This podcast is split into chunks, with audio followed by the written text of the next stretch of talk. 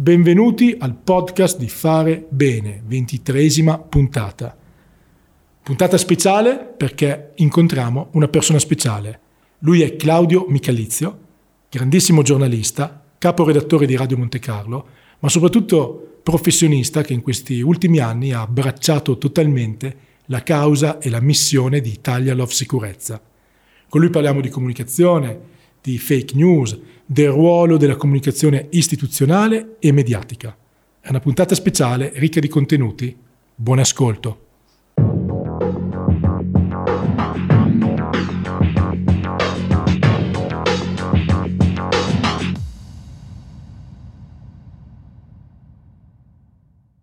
Ciao Claudio.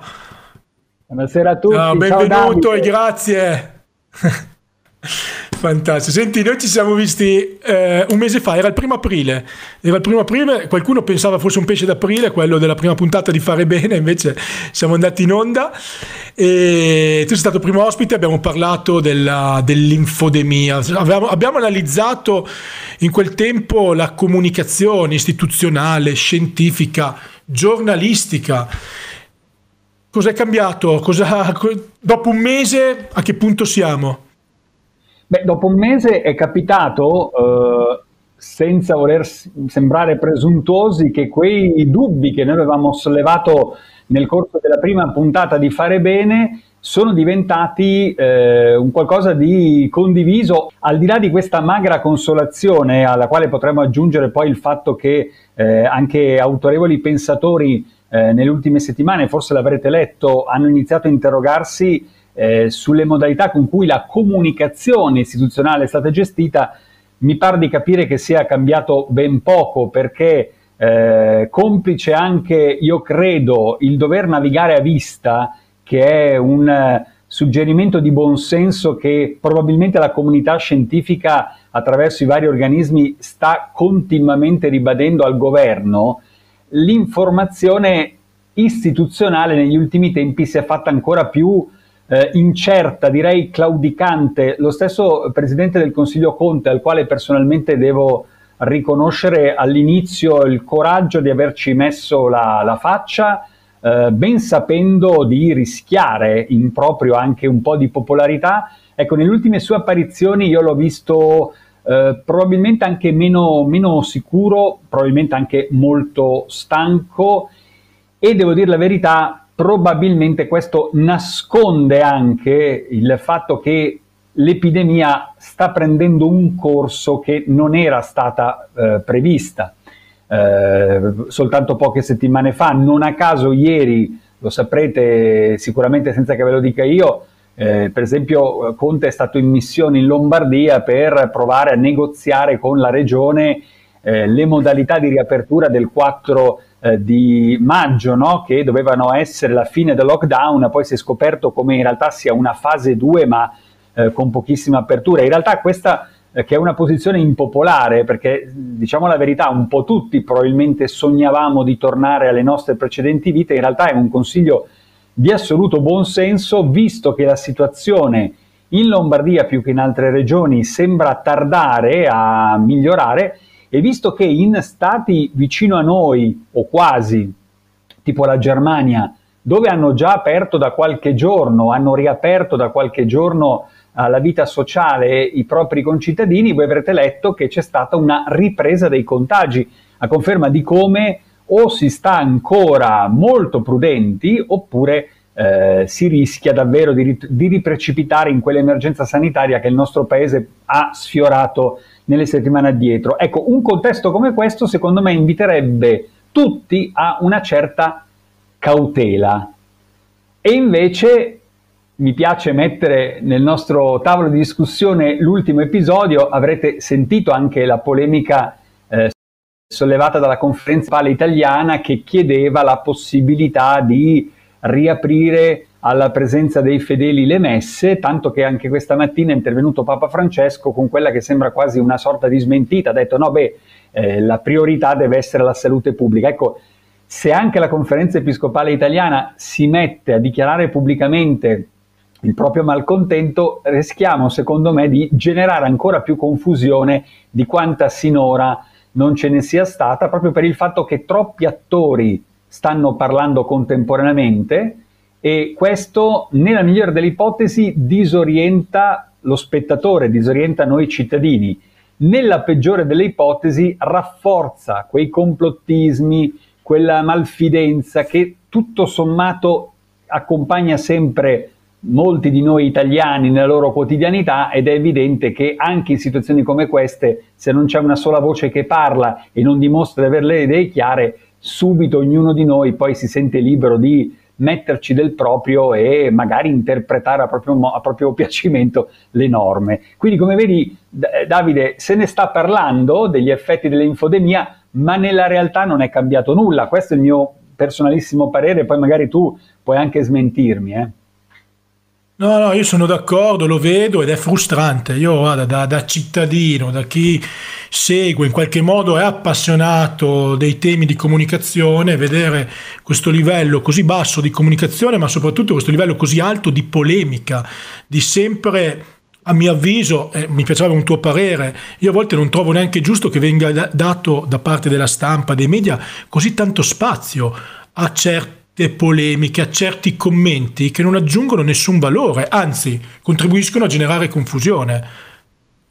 Sì, noi abbiamo raccontato come talvolta questo eccesso di commenti, soprattutto nella classica situazione dei talk show, sia uno strumento con il quale il conduttore di turno si ripara dal rischio del cosiddetto horror vacui, la paura del silenzio, del motivo per il quale, come dicevamo, lo ripeto a beneficio di chi magari si fosse perso quella puntata, nei talk show noi vediamo tantissimi ospiti ai quali poi giocoforza viene concesso di parlare soltanto pochi secondi, quindi si parla per slogan e per battute. Ma perché si mettono tanti ospiti? Perché c'è l'impressione, c'è la paura che l'ascoltatore si annoi. Allora, continui cambi di rotta. In alcuni casi vi posso assicurare che addirittura quando c'era il pubblico in sala si faceva in modo che applaudisse entro determinati tempi per spezzare il ritmo ed evitare un calo dell'attenzione dell'ascoltatore.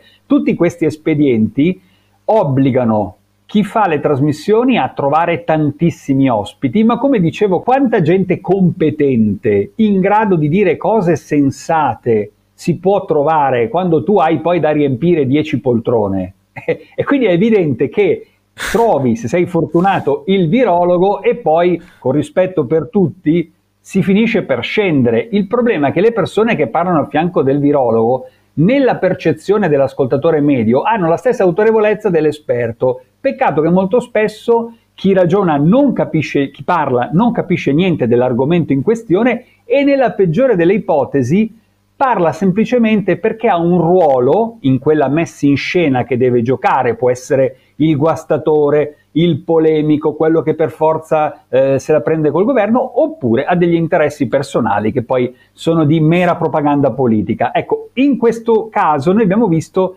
il classico minestrone che contribuisce a generare ancora più incertezza.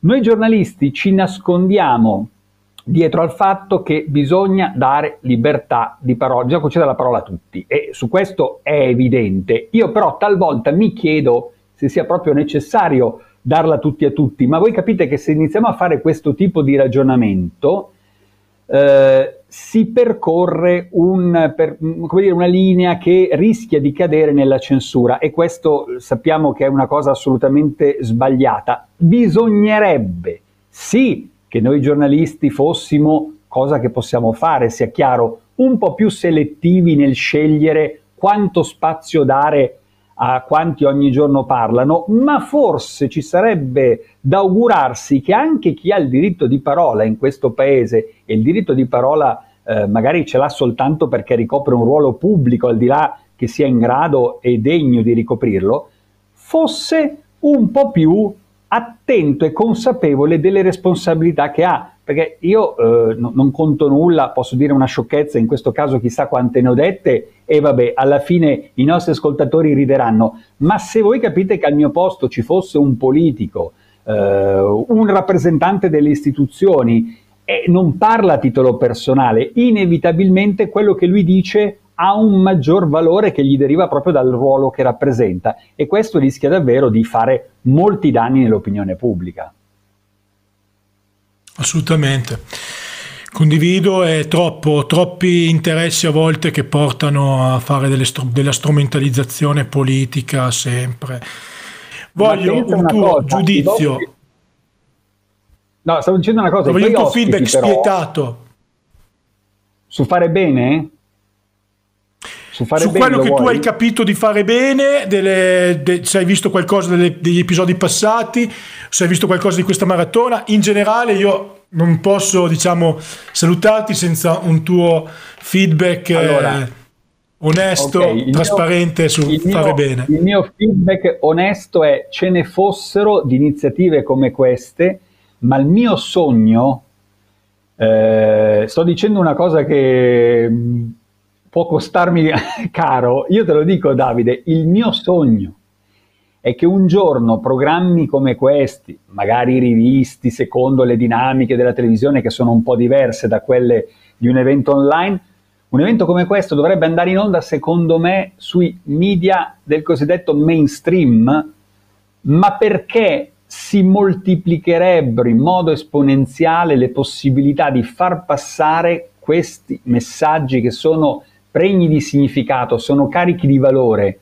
E noi dobbiamo, se vogliamo fare cultura della sicurezza, come sappiamo essere nel DNA di Fondazione LHS e di Italia Loves Sicurezza, che queste cose che noi ci diciamo di fronte alla platea del web in questi incontri diventassero spunto di riflessione anche sui media cosiddetti tradizionali. Io penso alla televisione, che ancora oggi in Italia resta la principale, suo malgrado, agenzia formativa di questo paese, che è ancora in grado di coagulare di fronte a uno schermo milioni di persone diversificate per target, ma io sono convinto target sensibili a questi argomenti, o che dovrebbero diventare sensibili a questo argomento. Allora la grande sfida sarebbe se i grandi network capissero che parlare per esempio di sicurezza sul lavoro almeno il 28 di aprile, quest'anno c'è la scusa del Covid,